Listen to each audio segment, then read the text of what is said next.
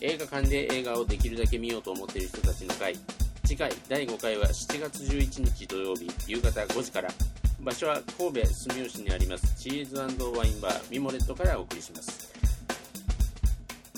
今回の課題映画新作はエイバー・ディバーヌイ監督1965年アラバマ州セルマで行われたキング牧師の行進を描いたグローリー明日への行進。旧作はクロード・ルルーシュ監督男と女です。えこの2つの映画を語る、え、イベントですねあの予定しております。ご参加は、えー、僕、えー、映画館で映画をできるだけ見ようと思っている人たちの会の Facebook ページがこの、えー、ポッドキャストの配信ブログからアクセスしてください、えでは、え第4回映画館で映画をできるだけ見ようと思っている人たちの会から旧作「猟奇的な彼女」の模様をお送りします。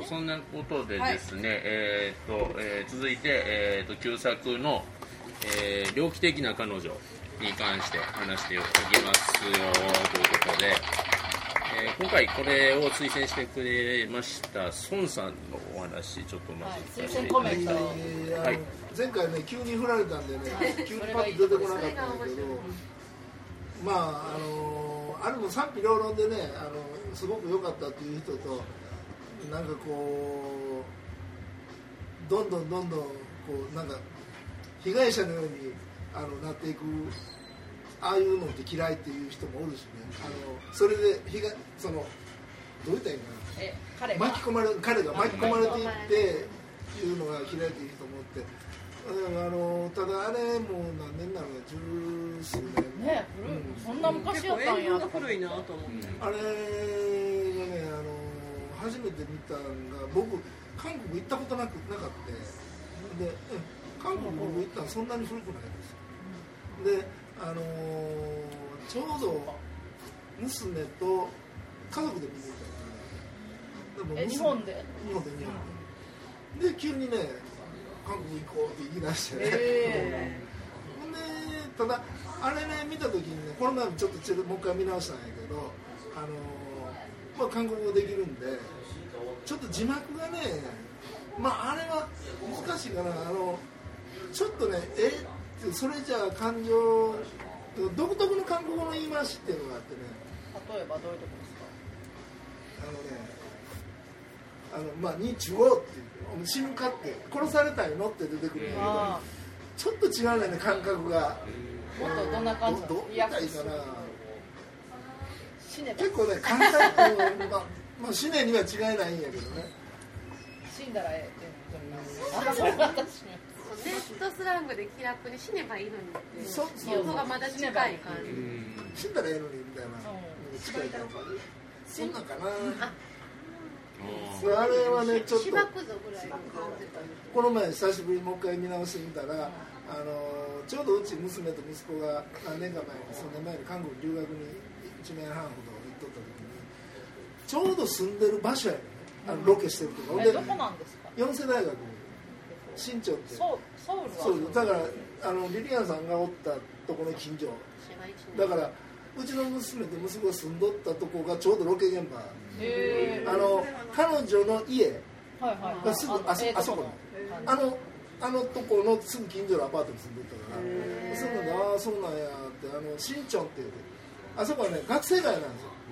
四世大学住宅街大学の次の四世大学あの理科女子大学で日本でいうからねちょうどお茶の水みたいな名門女子大があって。で四世大学でちょうど慶応大学みたいな。であとは蘇我大学って今あのパックネさんの出た大学。だから大統領。であの本院って大学っていうのがあってだから学生の学生の街なんです新って新しい村うんね、でねあのなんかそんなん見てねもう一回またこう思いあそうやそうやここここってあのちょうどあのいっぱい飲みながら友達とわーって言ってるしもうそのお店もまだ新庄にありますから、ね、前を。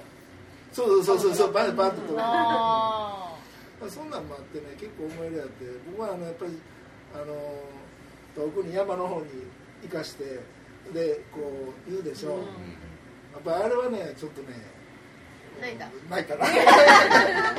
ジョン・ジヨンがやっぱりね可愛い。あれはねあのねあのちょうど映画の時にあの今の「報道ステーション」昔の「ニュースステーション」で小林さんっていうもう亡くなったあの、最初最初一番。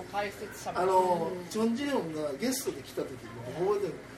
小林さんがじーっと座っとってインタビューせんなあかんのにパーッと入ってきた時にで髪の毛こうかき上げて入ってきた時にね小林さん何も喋られないじーっと黙ってみてね。でさポツッと言うてあなた本当に可愛いね。あのまあ。あれかななんか日本と韓国のなんか女優さんがなんかなんか交流大使みたいになった時になかった？チョンジョンとじゃなくて、ね、あのあれはねえ多分そうユーソナの？違う違う違う違う。違う？ジョン・ジョンと日本の人がそんなに可愛くなくて。なんか誰がジョン・ジョン超可愛いのになって思った覚えが。もうそれ伏せときましょう。もう やめときましょう。あとねジョン・ジョンその後に出た映画っていうのは、ね、ちょっとあのキャラとは全然違うけどスパイの役やったりとか。今も今も活躍してんの？活躍してますよ。あのあの後すぐイルマーレかな。ああそうかこの前イルマーレの話あのねあれはねでもね猟奇的な彼女が出た時にすぐあのスピルバーグが判権買ったしね。でイルマーレも出た時すぐあのスピルバーグが判権買って。映画よりもスピルバーグは彼女が好きやったかも ちょっとこういろいろ思い入れあんねんけどまああのどうぞ話膨らましていってあみんな見たかどうか聞きませんか？見た人は全員全員。全員ただね優秀です。初めて見たんですよね。なんか流行ってた頃とかはなんかちょっと恋愛ものとかはちょっと違うなみたいなことを思ってて、あえて離れてたんですけどなんかすごい良かったですね。なんかこうフィルムのぼやーっとした感じというかその感じがすごいなんか不思議な感じの絵にもなってたし、まあ、その中でむちゃくちゃやるじゃないですかあの女の子が。であんだけ可愛かったらまあ許せるよなとか思ったりとか。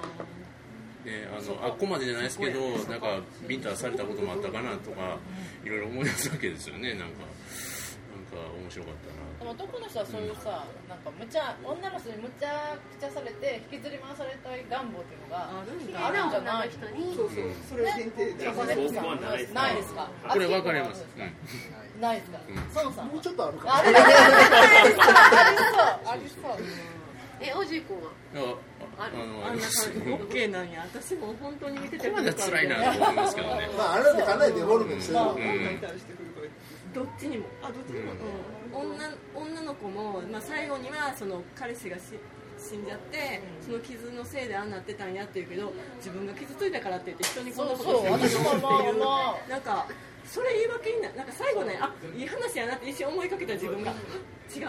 これたとえ自分がどんなに傷ついてもここまで人をね引きずり回したらあかんやろうっていうそれはプレイだったら 彼氏が死んだぐらいかとかってもっとすごいことがあるのかなとかって思ったらそう。しかも死んで1年目やねん。そう。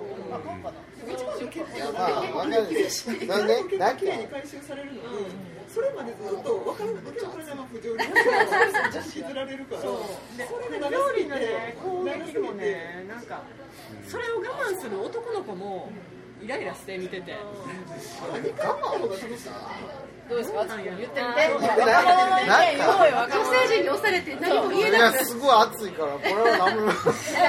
なんかね最初だからボコンとかいうとこがまずクローズアップされて、その後だんだん可愛いとこしか映さなくなるから、男の人はなんかいいなって思うけど多分映ってないところは同じようなあれが続いてる。4回か5回殴られてたよ、なんか私はそういうのが嫌いやそうですあれの一番の欠点欠点というか一番言いたいことを言っていいですか？どうぞ。泥酔した女があんなに可愛い。が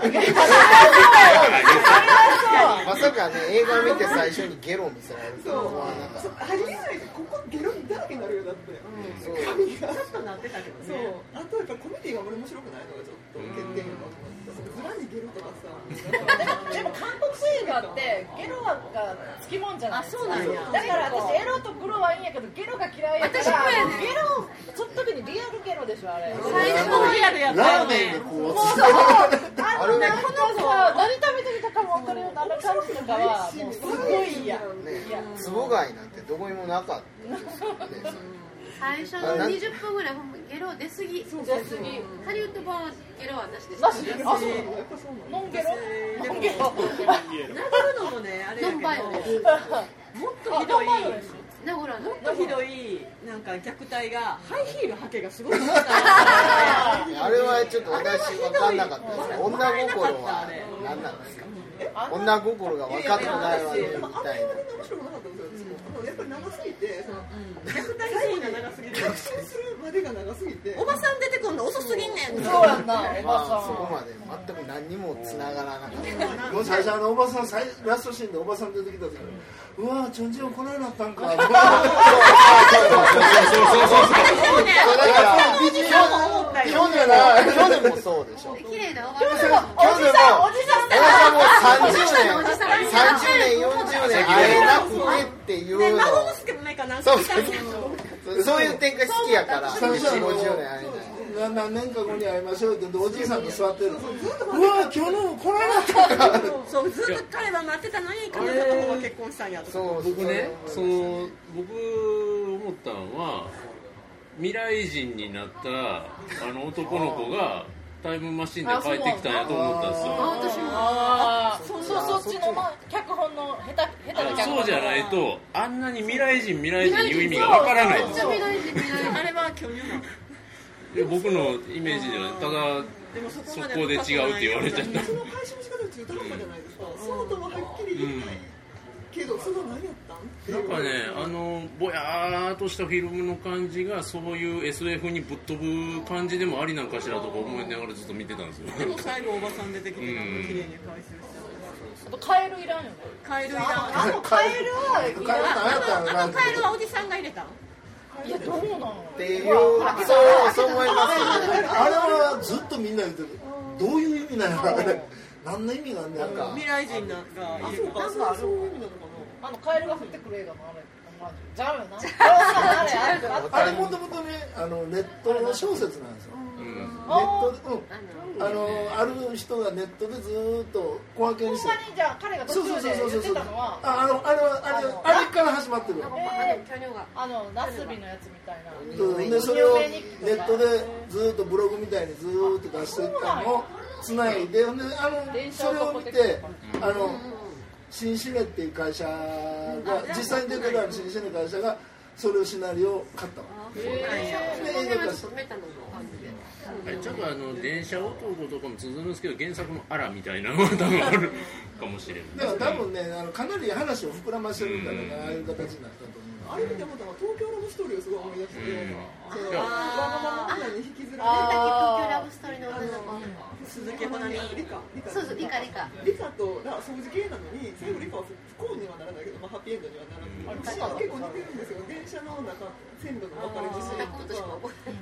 なんか結構シンクロするまあでも東京ラブストーリーは91年か2年かであれが95年なんですよねだからそういうのの影響を受けてるのかもしれないですけどまあ、その最後の結末の違いでこうやっぱりその病気的な彼女の方は割といい女として回収されていくの、うん、結局本当はいい人でしたみたいな。いやでも多分結婚しても引きずり回される。ストーリーとしてでもそういう方向で持っていかれるのに、うん、理科は、まあ、ああいう感じなんだなっていうのが結構、あれねあのー、自作があってね。だからあのチョン・ジヨンが出てるけど僕の彼女を紹介します。あ、なんか見たけど覚えてない。あれね、あの結局あのあれのあの柳の下に土壌に生きてあんまり結局ヒットせずで、あの最終シーンにね巨ルが出てくる。チラッとだけ。っていうのさ、チョンジヨンだけがチョンジヨンが最後ね、電車電車あのあの僕の彼女紹介します。電車に飛び込もうとした時にちょんあのちょんピュッとこう引っ張る、パッと顔見たら。ちゃんとやる。んや今日のやでじゃん。じゃんで終わるはい。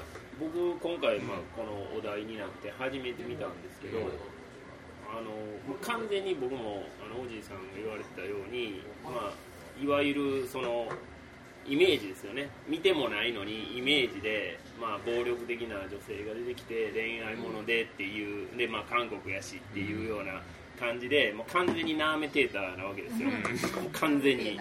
で、まあ、今回初めて見たんですけどもうびっくりしましたね、こんなに出来の、えー、映画やったんかっていうことで、まあ、あのこんなにあの国評だと思うんですけど僕もね今びっくりしてるんですよ。正直なとこで。もうあのこの映画としての完成度の高さいやすごいなと思いましたね私も。泣いた？そう。いや泣き僕いい出来のいい映画、あのハリウッド版見た後で改めて。私見るとなんてでもうこの韓国版のこれは映画としてあものすごくいい映画やったんやと思う、続きどうぞ。はい。えーっとどこまで話した？まあ本当にあのー映画まあよくね最近のまあ邦画とかまあ僕は割と見る機会ある方だとまあリックさんほどではないんですけどまあある方だとは思うんですけどやっぱりね説明に終始するところがやっぱあるんですよね。やっぱそういうのが出るとまあその国籍関係なくやっぱりどうしてもああ映画でそれやっちゃうなっていうようなところがあるんですよね。でもまあ、これに関して言えばやっぱりあれだけまあずっとあのコーラを頼もうとしてコーヒーにしろって言われたわけっていうのがワンカットでしか説明されないわけじゃないですか。やっぱああいうところは映画ならではのあの醍醐味やし、まあ、ぼーっと見てたら分かりませんよね。完全に見逃すぐらいのもう本当にワンカットでチラッとしか見せないんで、まあ、そういうところでもおおって思うしでキョヌが書いた手紙っていうのが内容が明らかにされないんですよね最後まで。でそそうなんですよそうあの彼女が書いた手紙はキョヌが読むから内容が分かるんですけどキョヌが書いた手紙っていうのは最後まで内容分からないんですよ。こういう思いで書こうと思ってるみたいな感じのシーンはあるんですけど分かんないですよね。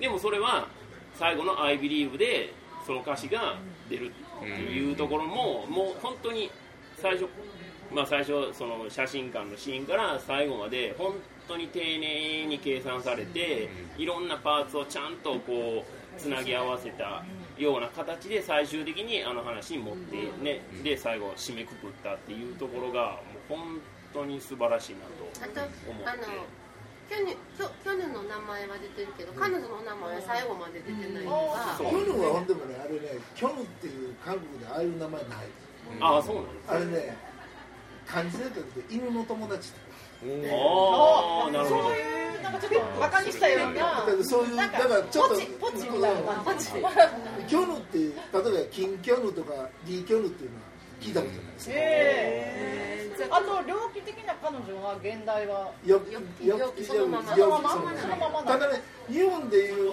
猟奇的って韓国で猟奇的ってちょっとこうイメージそんなにねドロドロした感じでね韓国では、あそうなんや日本だとねなん。か猟奇猟奇いやだから多分ね日最本高ホラーなのかなみたいな配信会社はあれそのまんま訳すからインパクトを持たせたいなうわざとそのままわざとそのままやったよねあれ上手につけたよねってキョヌってのはハンドルネーム的なやつなんですかそう。なんか書いた人その書いたその元の小説家のあのネット小説書いた人のハンドルネームっていうかニックネームみたいな。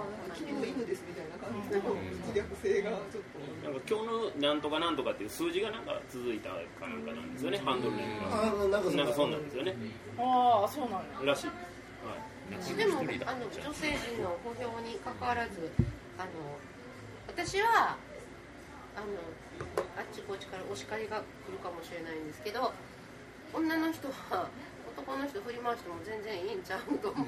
そうかっこいい。そんな振り回せ振り振り回せるんやったらいくらでも振り回したらいいし男の人は振り回されたらいいやんと思ってるので。どうかね誰か振り回していただいて振り回されてくれる人も集中ですけど。あのなのでそんなにあんまり腹は立たなかったのでまあその彼女に対しても別にあの不快でもなかったしもっとやれともは思わなかったけどただまああの暴力反対。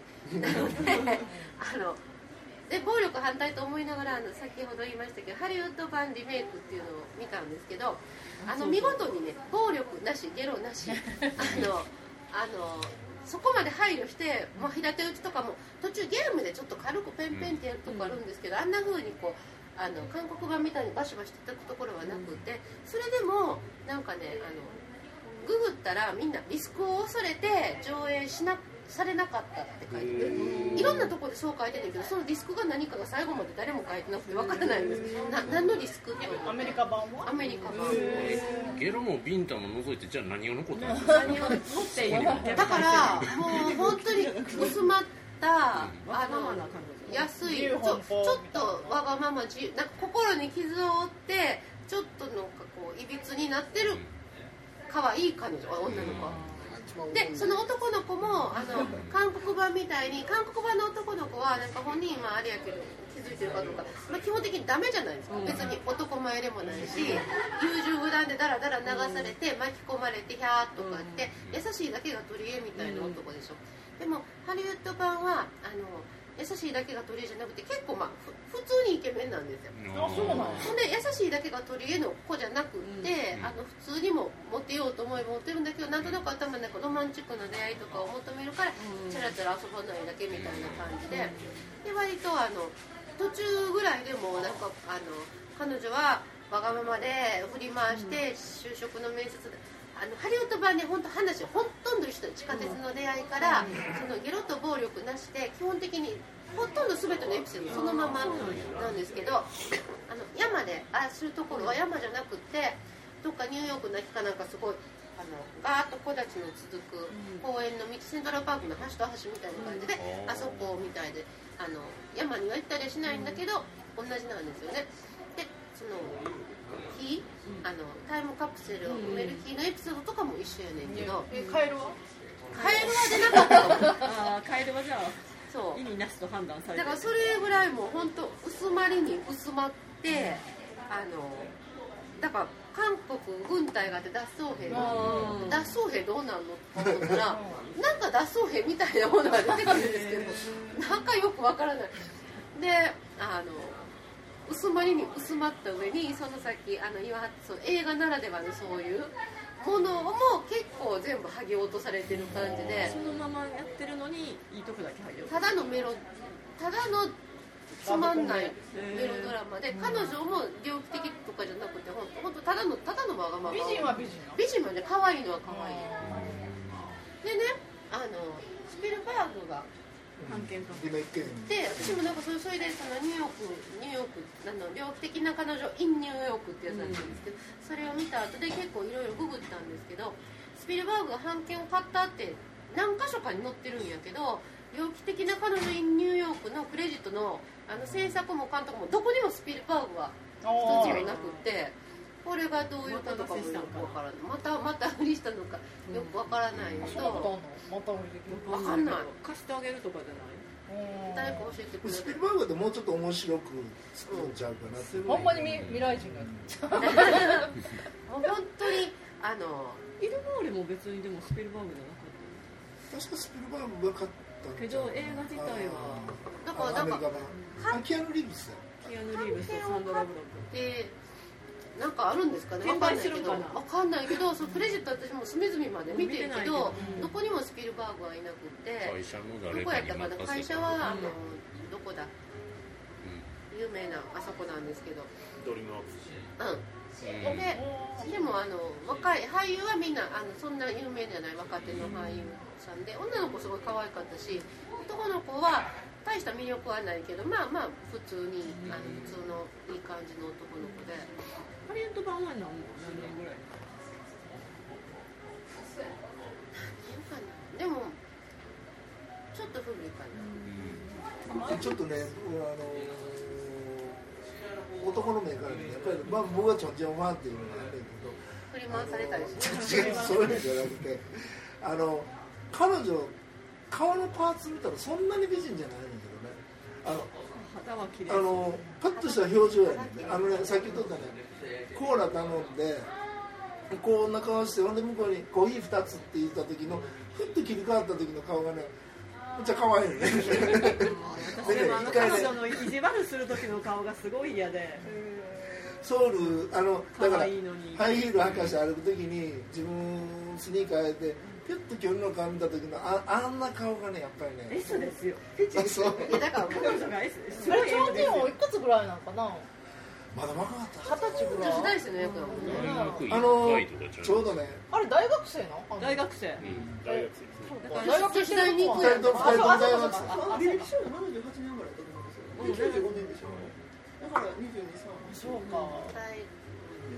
でもそのキョヌのいとこが付き合ってた時に女子高生の時に教室にバラ持って捕まるで普通女子校にバラ持ってきたら捕まるからとか。それ前の彼氏。前の彼氏。のシーンだけどねだから高校生にそれないやでもあれはでも彼女の可愛さを堪能する映画ですよね、うん、うん、昔あの息子とあのあそこにインチョン空港に、ね、昔あの高速鉄道上がった時あのチョンジュンのでっかいパネルがあってね息子と二人で「チョンジュンやし」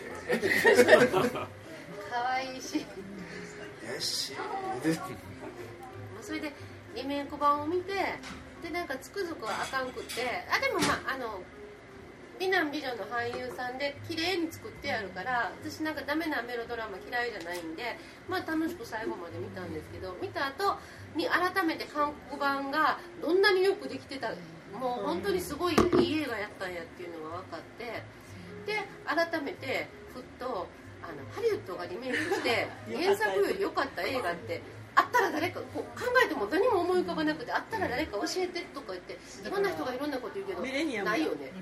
ミレニアム。あそうか。ミレニアム、えー、でもミレニアム私古い方が好き。あそうなんや。スウェーデン版。あそうなんや。なんかスウェーデン版花がなくってって言ってなかった？いやいやいや。誰やろ？違う人かな。なんかスウェーデン版と両方見た人がだって私も3話を続けても3週で見たから私その気持ちが須藤さんがシャウリーダンスなんかリメイク版見たハリウッド版見てかっこいいあれあれで私はあのリチャード・ギアジェニファー・ロペス可愛いし。でもやっぱ日本版が、ま、何倍も、私はイルマーレはキアヌが勝った。キアヌキアヌ許してしまうけど、でもなんかもう本当あのなんかありますか？リメイク版で元より良かったやつ。映画じゃなくてキアヌが買ったんですこれ。ねい。ろんなところ。怒られそうなんですけど僕はね最新のゴジラが一番いいああゴジラよかった。可愛かった。渡辺謙は別に出てなくてよかったけど。渡辺謙以外ね。ゴジラ渡辺謙。あとあの息子のパーツ。テーマとかうんぬんで一作目がベストベストであるっていうのはそんな後付けでしかないと思うよ今の最大のグレードで最大のエンタメとしてやってくれてるっていうのでもあとは任せたって思うんですでも今度作るんじゃん日本でも。ねあの秀明が作るんですけど誰がすんの？あれはちゃんと見届けには行きますけど、はい、私ゴジラ好きです。本流はレニタに任せたって思えるのを作ってくれたなと思ゴジラ可愛かったもん、うん、うちらはいやいいとこと悪いとこがもうなんか、剣渡辺がダメ剣渡辺がダメなのとあとほらゴジラともう一つの怪獣がなんか人間がそのなんかあれはわざとなあれはオマージュ的な感じですよね。オリジナル。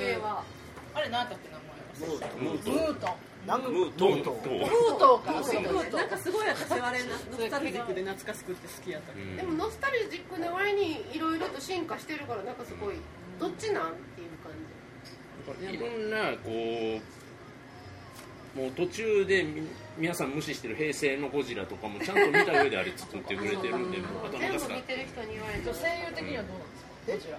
ゴジラゴジラゴジラは声優出てたっけ出てないの？あ吹き替え版吹き替えありましたよ私吹き替えてみましたどうですか？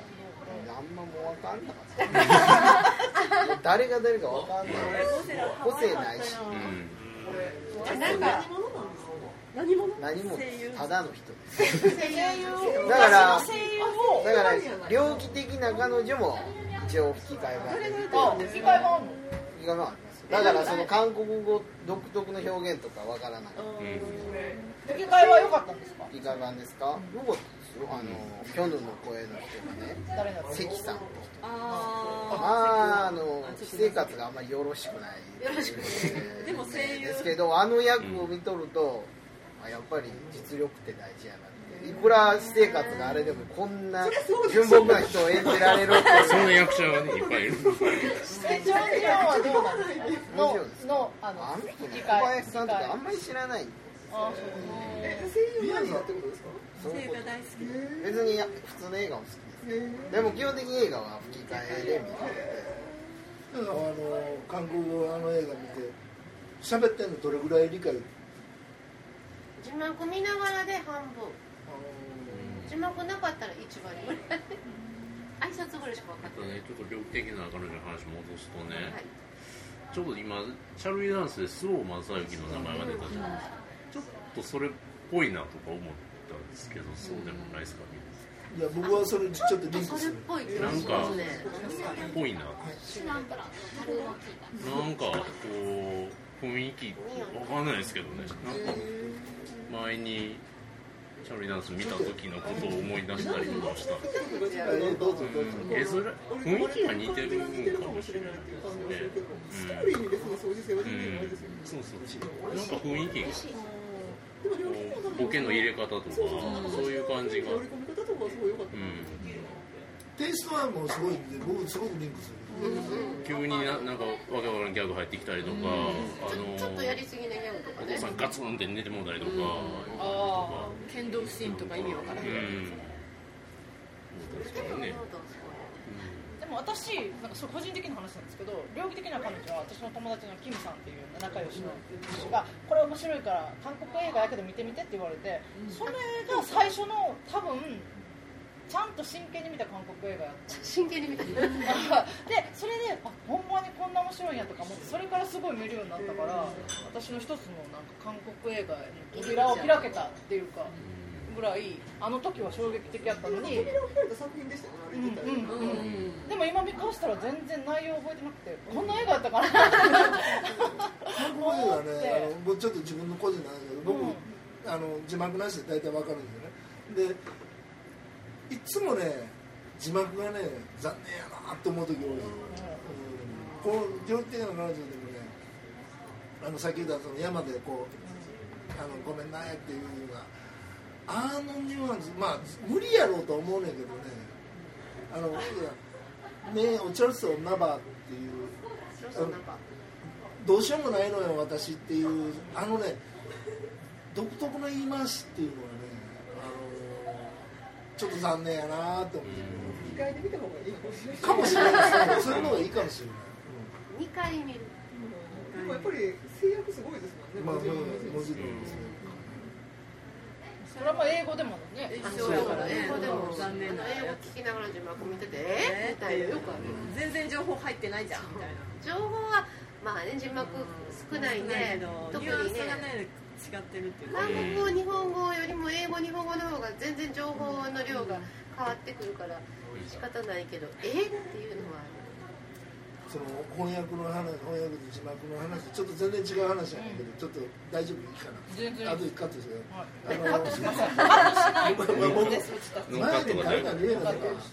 あのね僕の友達であの帰国子女のあの女性なんか僕の友達の娘さんやけどニューヨークで生まれてほんでこっち帰ってきた時字幕の仕事がしたいって。であのお父さんまあちょっとキャリアの仕事してたんで戸田夏子さん紹介したら友達ついて紹介したらで戸田夏子さんにその娘さん行って自分やりたいんですってほんだら行った時の話聞いてねなんか娘が泣いて帰ってきたってなんでって言うてその人に聞いたら行ってすぐ別にその話せずに普通の会話をケーキと紅茶出して普通の会話をずっとしとってダイアンさんがふっとため息ついて「あなた無理」普通の会話であなた無理。そうそうそう。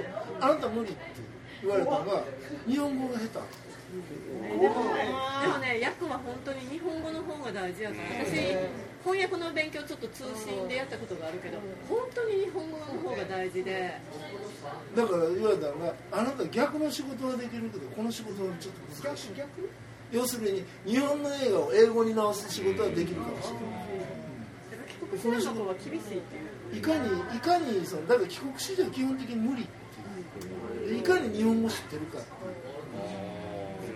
まあ考えてみたらそうや、あの短い中にその日本語の俳句や短歌と一緒であの字字字数の中に世界を込めるから。人間が読み取れる文字数でっていうね、私の世代だったらなんか字幕で見る方がなんか売りみたいな感じでどっちかと字幕で見たかったけど今って吹き替えで見る人がああ、僕字幕でしか見ないねいやそうなんですよなんかその私も全部もあるじゃないですかそういう上っていうよりも私はそのオリジナルの俳優さんの声が聞きたいあそうですね。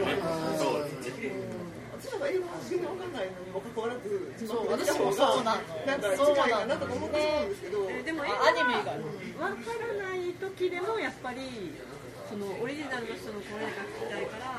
そう。でもなんかセリフ情報量は吹き替えの方が絶対多い。あの言葉のイントネーションがニュアンス全然違った。私たちが子供の時に見見てたり見てなかったりやけど毎晩のように何何を洋画劇場とか名画劇場とかやったのは全部吹き替えやった。のなんかこう吹き替えっていうのはお茶の間にあるすごいなんかこう廉価版っていうかそう。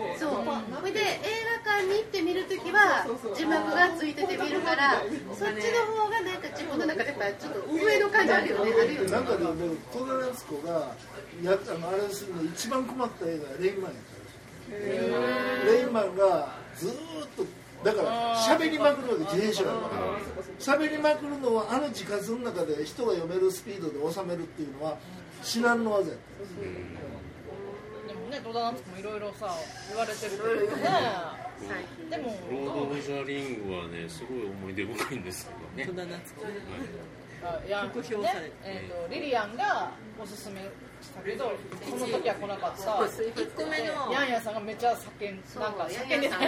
愛は叫んでた。夏子がやったんですよね。ボロミアにあのフロドが嘘つきっていうんですよね。なんかねもっとあなたはそんな人ではないはずだとかね、そういうニュアンスを他の言葉は選べんかったのかっていうとかでね怒られたんですよ、ね、うん、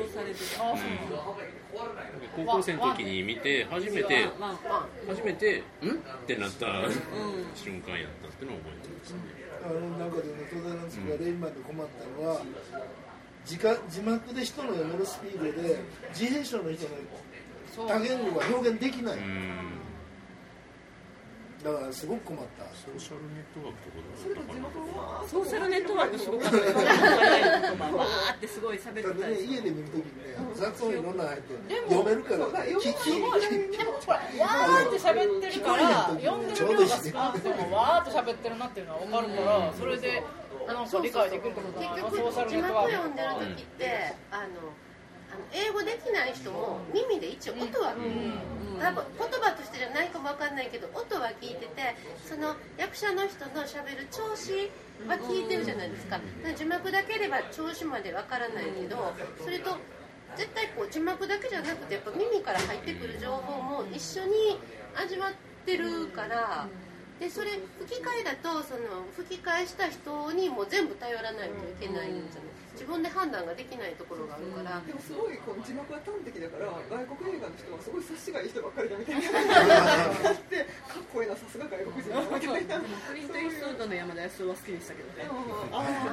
吹き替えで見ると例えばこういうふうにここの会話だけじゃなくて奥の会話もやってたりするだからそういうあそういうことは全然分かってなかったなとかは思うんやけどあるじゃない、あるでしょ？あのここの会話をこう書いてるだけじゃなくてあっちの奥で喋ってる雑談とかもあのこっちでちっちゃい声でガヤガヤ。も入っててだからそういうのも映画の一つのなんていうか味かなって思ったり。声優マニアとしてはあれなんですか？昨今の女優とか俳優が吹き替えする風潮は。そこはもうダメなんですそういうわけじゃないんですけど上手だったらいいですあくまで邪魔しない。上手な人って誰今まででよかった人いる？いないですけどでも、ね、キャラとぴったり合ってる先ほどやったやつとクリント・イースト野沢那智とアラン・ドロンとかね。あのキャラがもうなんかすごいぴったり合ってるっていうの。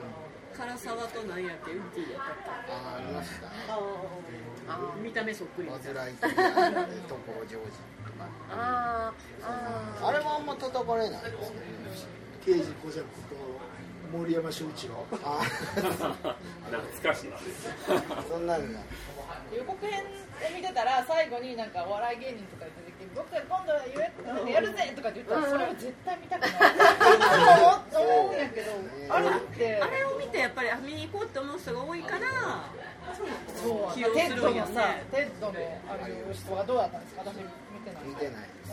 見ない。ですあの韓国でチング氏はね意外と誰か良かったっつってたのを見たからあ僕は見たことない。ですけどチングってい。うのはプサンがプサンでプサンの言葉でバーッと喋るんで韓国人ってプサンの言葉ってちょうど大阪弁の感じなら日本のあの吹き替え見たら吉本のあ大阪大阪弁で喋ってそういう感じ昔ありましたよね。なんかあのどこどこなまりで東北弁やってみたりとか海外英語でも。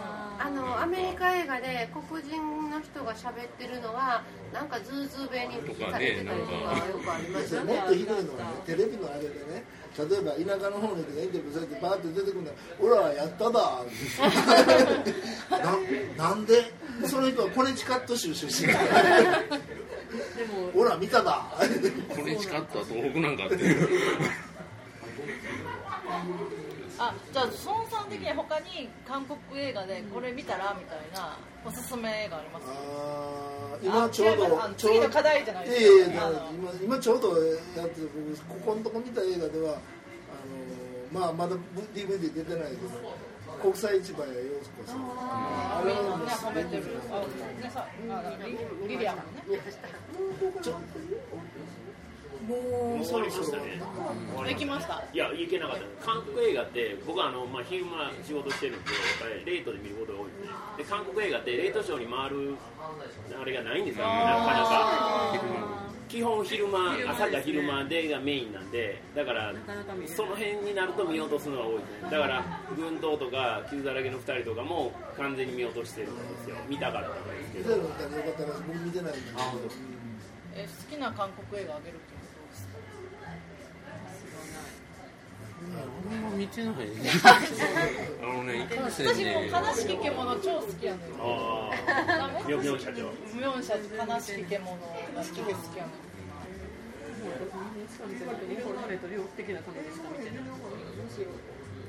あれ見た。ああ、オールドな。あれ面白かった。あれはチェイサー。あれもハリウッドはなんかあれ。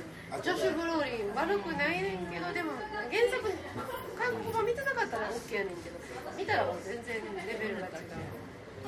悪い男悪い男。悪いやつら。悪い男。古い古い方。悪い男も好き。あなんかほらえっ、ー、とトラックでさ売春するやつ。ああ悪い男、ね、悪い男、うん、あれあれもすごい好き。一言も喋れない一言しか喋ない、そうそうそうそうそうそう。そうキムギドクやね、う、ああれやなんキムギドクやったらほらこのみんなで見に行ったやつあれなんだけ？どピエタ。ピエタ。ピエタ。痛かったもうもうだもうちょっと二度とあの機械が回ってる工場にドキドキしないで入れないという、ピエタ嘆きのピエタ見てみて絶対。多分無理やと思う。あまあ無理やと無理やと息もできないとかね。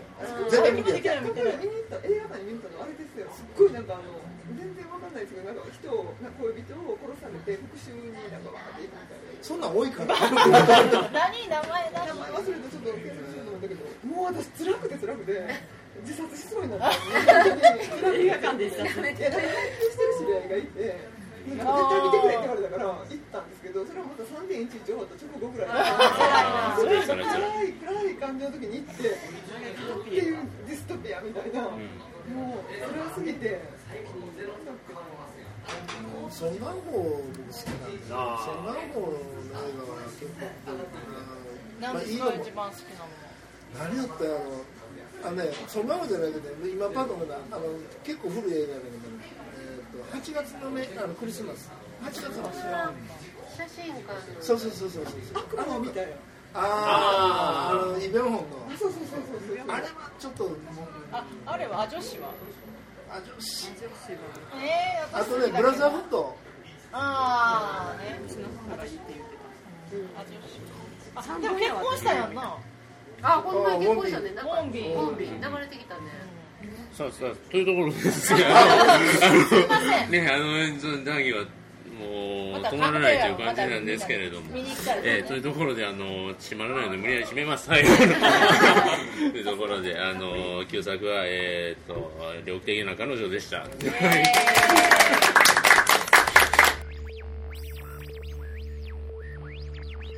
はい、えー、次回ですね、7月11日土曜日17時から開催の第5回の映画を決めていきたいと思います。えーと、まず新作はですね、いつものように、えーと、ごあの投票制で、えーと、見れるやつをピックアップして、その中から決めるという形ですね。えーと、今出てるのが、えー、と今公開中の、えー、まあ、これからまあちょっと公開されるやつもあるんですけど、海町ダイアリー、えー、攻殻機動隊新劇場版マッドマックスなんか怒りのなんとか。怒りのデスロード。デスロード。はい、えーと、お母さんの木トゥモローランドえっ、ー、とあれは誰だっけ？はい。グローリー。ジョージ・クルーニーで、えーと、グローリーマティン・ルーサー・キング。そしてあのさらに、えーと、電気物が続きます。ジェームス・ブラウン。はい、はいいう形で、はい、その中からちょっと投票して決めようというところでございます。はい、イエーイ。はいはいはい、はい、皆さん配ってください。はい。紙は紙持ってます？ちょっとグローリーってどんなどんなどんなえっとマーティンルーサーキング。キングボクシング。マーティンルーサーキングの話。得意でしょ。マーティンル指先に署名戦なあれね、そうです。署名戦のマルコム X 挙手じゃ誰が投げたかなんかなんかそうじゃあそっちやなはいどうぞあのそしてその鍋に入れてください鍋はい鍋これで鍋やったはい鍋なんかそれでやるんかはいてない。です書い。てない。人はい。入れてください。はい。はい。はい。はい。じゃあこれ開票作業をあの、はい、これペンはい。これではい。ペン横にプラスマイナスはい。あこれをはい。はい、じゃあ書きましょう。はい、部長がやってる間、部長がやってる間に。えー、旧作は誰が決めますか。旧作先に、あ、そうよね。とですね旧作はですね誰を誰を示します？えー、じゃあ今日はですねえっと最初に熱くあのチャッピーとかぐや姫を結びつけていただきました あの、えー、とナオミさんにお願いをしたいと思います。はい、いいです。私も言うだけ言ってください。好きなのは好きな映画はあれなんですよ。クロード・ルルーシュの幸せって映画がすごい好きなんですよ幸せそう好きなんですけど。レンタルになるかどうかいやそれちょっと iTune で探してみよう。男と女あ男と女のそう、はい、すごい好きなんですけど私はもうあのあれのあのグエメの髪型にしようと思ってショートの時にずっとワンレングスになるまで伸ばして長さも髪型もあれこんなことってあるんですそうですね全然ならなかったすごいことに。こんなことってあるんや出ました。すごいことになりました。はいじゃあ発表発表、はい、発表えー、4つに割りました。えあそれぞれ2票入りましてマッドマックス、はい、トゥモローランド、はい、グローリー、はい、JB、ジェームス・ブラウン4つに分かれてしまってしかも8人やから全部に2やから絞れない。そうですね。部長が決める。部長が決めたら、うん、僕が引くっていうのはどうですか、ああなるほど。混ぜてはい。じゃあ、えっ、ー、と今。すごい綺麗に割れたね。綺麗に割れました。急遽こんなことになろうとは。えっ、ー、と全部揃ってます今何入れたかちょっと分からないはい、すみません。えっ、ー、はい。トゥモローランド入りますはい。んでマッドマックスマッドマックス入りますじゃはい。JB 入ります。絶対見ないでくださいよ。見ないでよ、そんなにそんなに信用ないですか？いやいや自分で選んだのそうそう取ったらさなあかんやんやっぱり。撮り方を全部変える、そこまで、公正なね公正なねシステムのもとであの選挙管理委員会がいるから。ね選挙管理委員会はい、はい。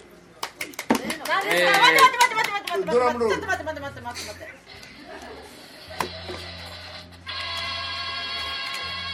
グローリー。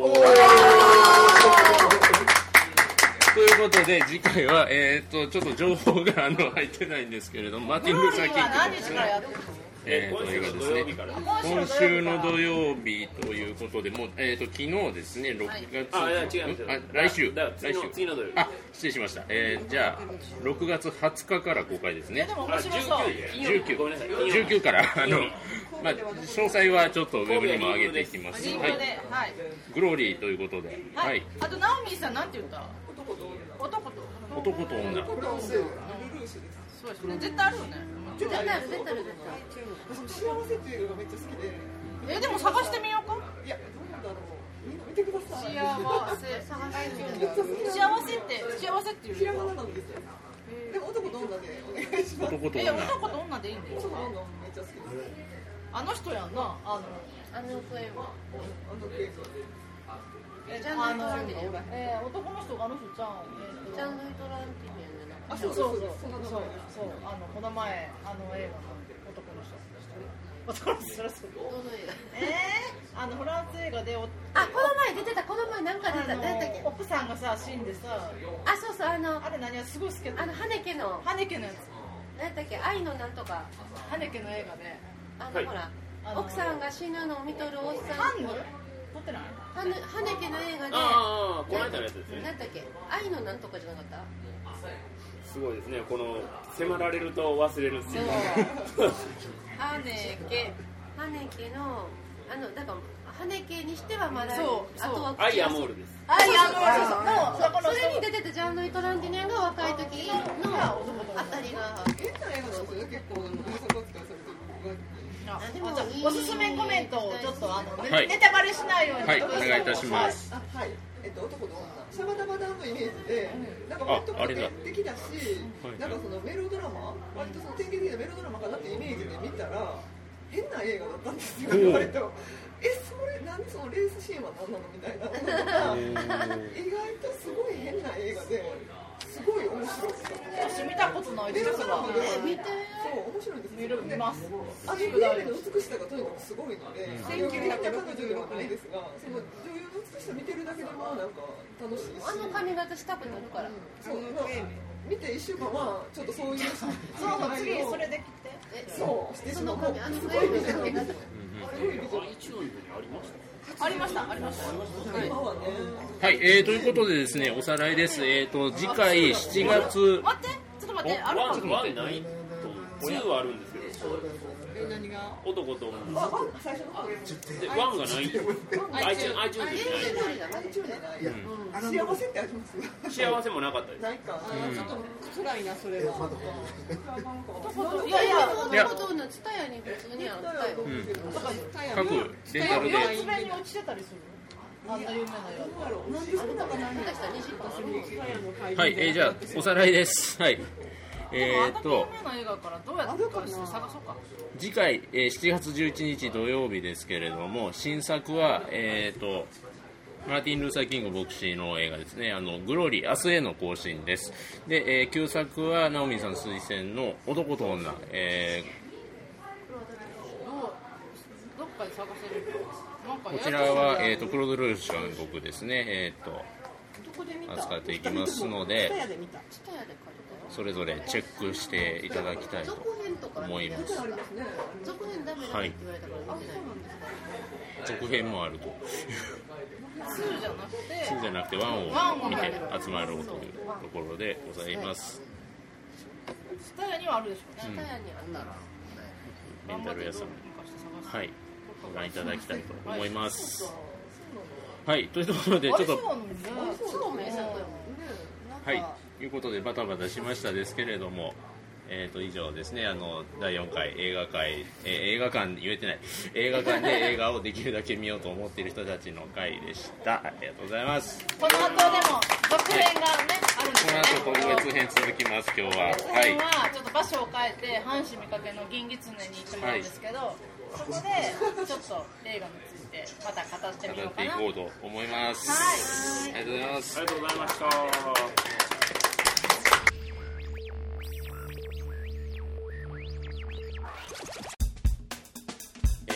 あとですね、えー、この回の時は、えー、銀狐というですね、三森とその姉妹店の方に行きまして、えー、交流会の方もやったんですけど非常に盛り上がりまして、えその模様はですね、ちょっとあの編集がまだ追いついてない部分が正直ありまして、え次回ですね、あのそうですね、ちょっと黄金を過ぎる頃にはなんとか公開をしたいなと思うんですけれども、そちらの配信もお待ちいただきながら、えー、楽しんでいただければと思います。おじいでした。